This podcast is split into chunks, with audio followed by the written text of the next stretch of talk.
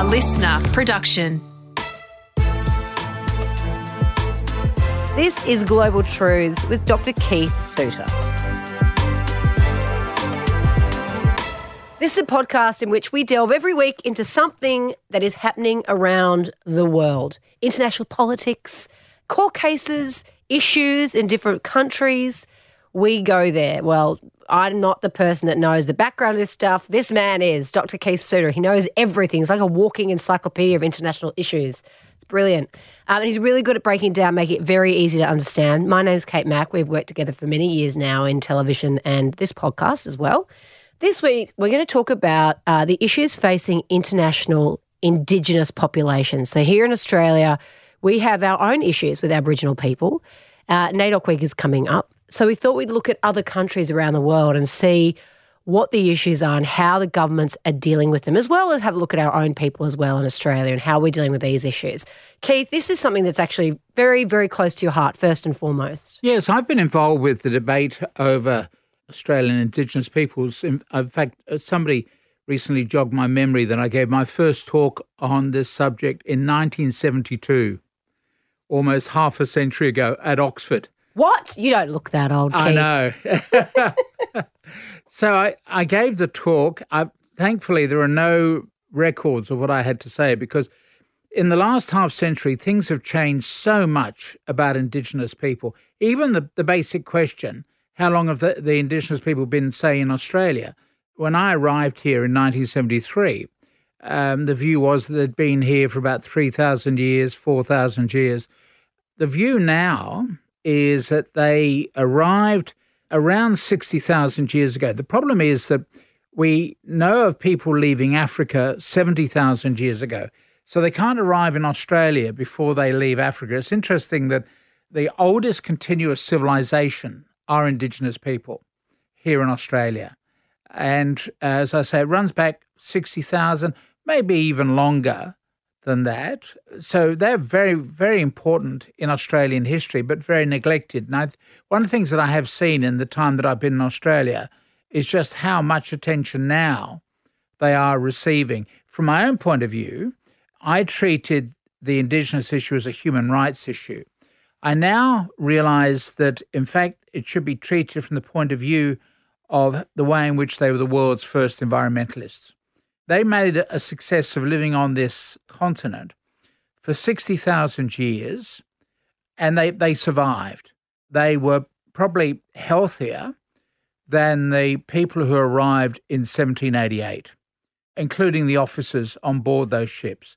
So, what had happened in the indigenous society is that they had bred out all the people who had eyesight problems. So, I wouldn't, I've got eyesight problems, so I'm wearing glasses. So, I would be one of those who didn't last the 60,000 years. My genetic strain would have gone. I would have trod on a snake or something. And you wouldn't have lasted very long because with your pale skin and reddish hair, fried to walking, a crisp. Eh, fried, exactly, skin cancer. So, what has happened is that over the millennia, the people who did survive were some of the toughest and healthiest people around in 1788 when the British arrived down at um, Sydney Harbour and Botany Bay. So, really quite amazing um, that they've managed to survive for so long. Now, what I thought we would, so as you've said, next week is the National Aboriginal and Islanders Day Observance Committee, NAIDOC, uh, which began back in eight, 1938, which is the 150th anniversary of uh, the British arriving. And they called for a day of mourning, in other words, a day of sorrow, because of the amount of change that occurred. I thought what we might do is just to look at the worldwide issue of Indigenous people.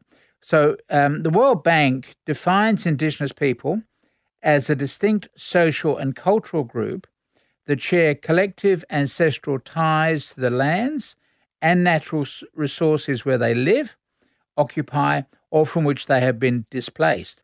The land and natural resources on which they depend are closely linked to their identities, cultures, livelihoods, as well as their physical and spiritual well being. Now, in terms of the sheer numbers, are, the World Bank says there's somewhere between 370 million and 500 million, half a billion people uh, in over 90 countries. Um, so it's very interesting. Uh, Taiwan, for example, has had to recognize that it's got indigenous people.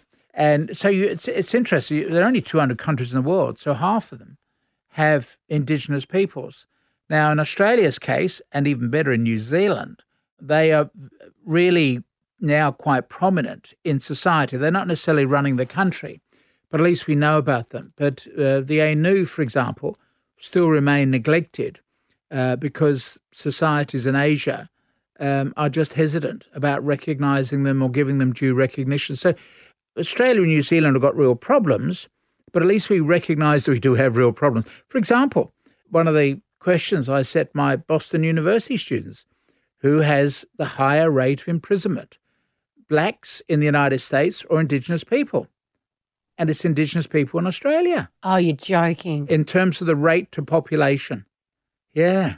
And a lot of them in Australia are in prison for things like driving offences because they, they grow up in isolated areas. They don't learn to drive. They drive into the city and the cops collect them.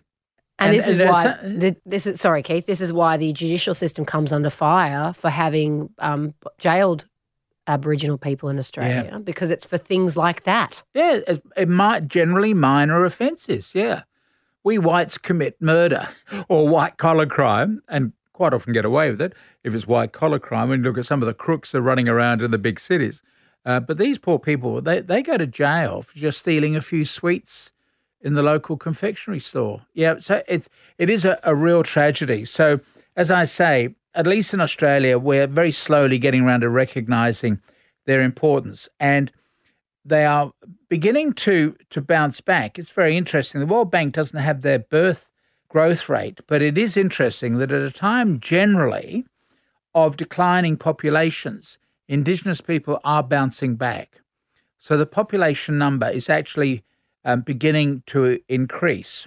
The problem is that they, as I say, they're extremely poor people, and they tend generally have a uh, a life expectancy 20 years lower than the life expectancy of non-Indigenous people within their own society. So it it is a real problem from that point of view. And of course, the other thing also is, is just all the scandals that are coming out. The media are now beginning to take an interest in all of this it's something which we looked at a few weeks ago called the Overton window, which relates to the salience of an issue. So there, there are some big issues that just don't get coverage in the media. And then the Overton window changes. Overton was a political scientist. The Overton window changes, and then suddenly you're getting more attention being given to them. And that's what we're beginning to see now worldwide.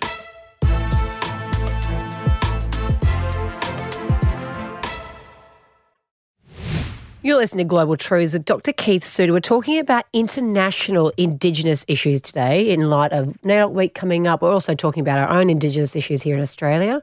Keith, uh, uh, you know, at the moment we look at something like New Zealand, for example, and on the surface we think they've got less problems because they they do things like the haka in yeah. the, in in the footy, and that's a big one for us because that's complete recognition and and putting that the culture of their Indigenous people front and centre and celebrating it. We don't do anything like that in Australia.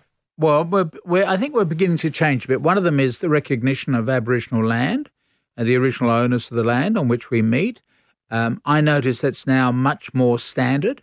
There are some conservative politicians in this country who I've been with, and they've never said that. But many now begin, particularly if they're you know, on the left or if they're in the public service, they begin with a recognition of the traditional owners? Uh, uh, working in the public service, I can assure you that is the case. Every meeting has a welcome to country. exactly. So you know that's a, a, small step, but it's a step in the right direction. They've lost their country, but at least we're recognizing who the original owners were. It's interesting that according to the World Bank report, Indigenous people own, occupy, or use a quarter of the world's surface. And when you get outside of Sydney or Melbourne, there are huge areas over which, thanks to land rights decisions, they now can claim ownership. So remember, they had 100% before 1788. Um, but it is interesting that they're now beginning to increase their ownership uh, of the land. The other thing, of course, which is important, is that we are also now going back to giving Aboriginal names to some of these places, like Ayers Rock. So that that's uh, tending to lose its English version, and we're going to use the Aboriginal version of the name for that. They also safeguard eighty percent of the world's remaining biodiversity.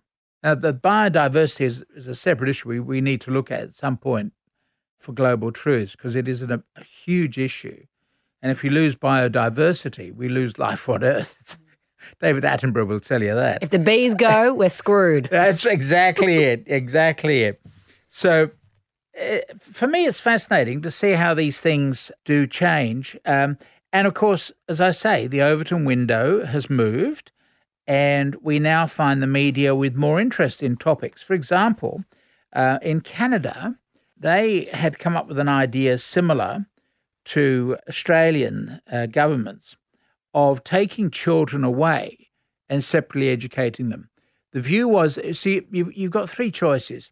One is you can exterminate Indigenous people, and we certainly did try that. You know, the, the last great massacre in Australia was less than 90 years ago. So it's within the living memory of some people, uh, in theory, the Coniston Massacre in the Northern Territory. So one way is you try to exterminate them all. The second way is that you try to absorb them into Western society. So you steal them from their parents and put them into educational institutions and perhaps um, eventually with white families. So in Australia, they were called the stolen children.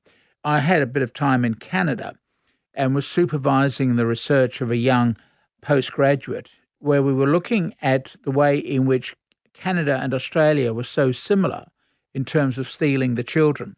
Now, in the last few weeks, we're coming across the bodies, some of the bodies of the children that were stolen, and they run into the hundreds.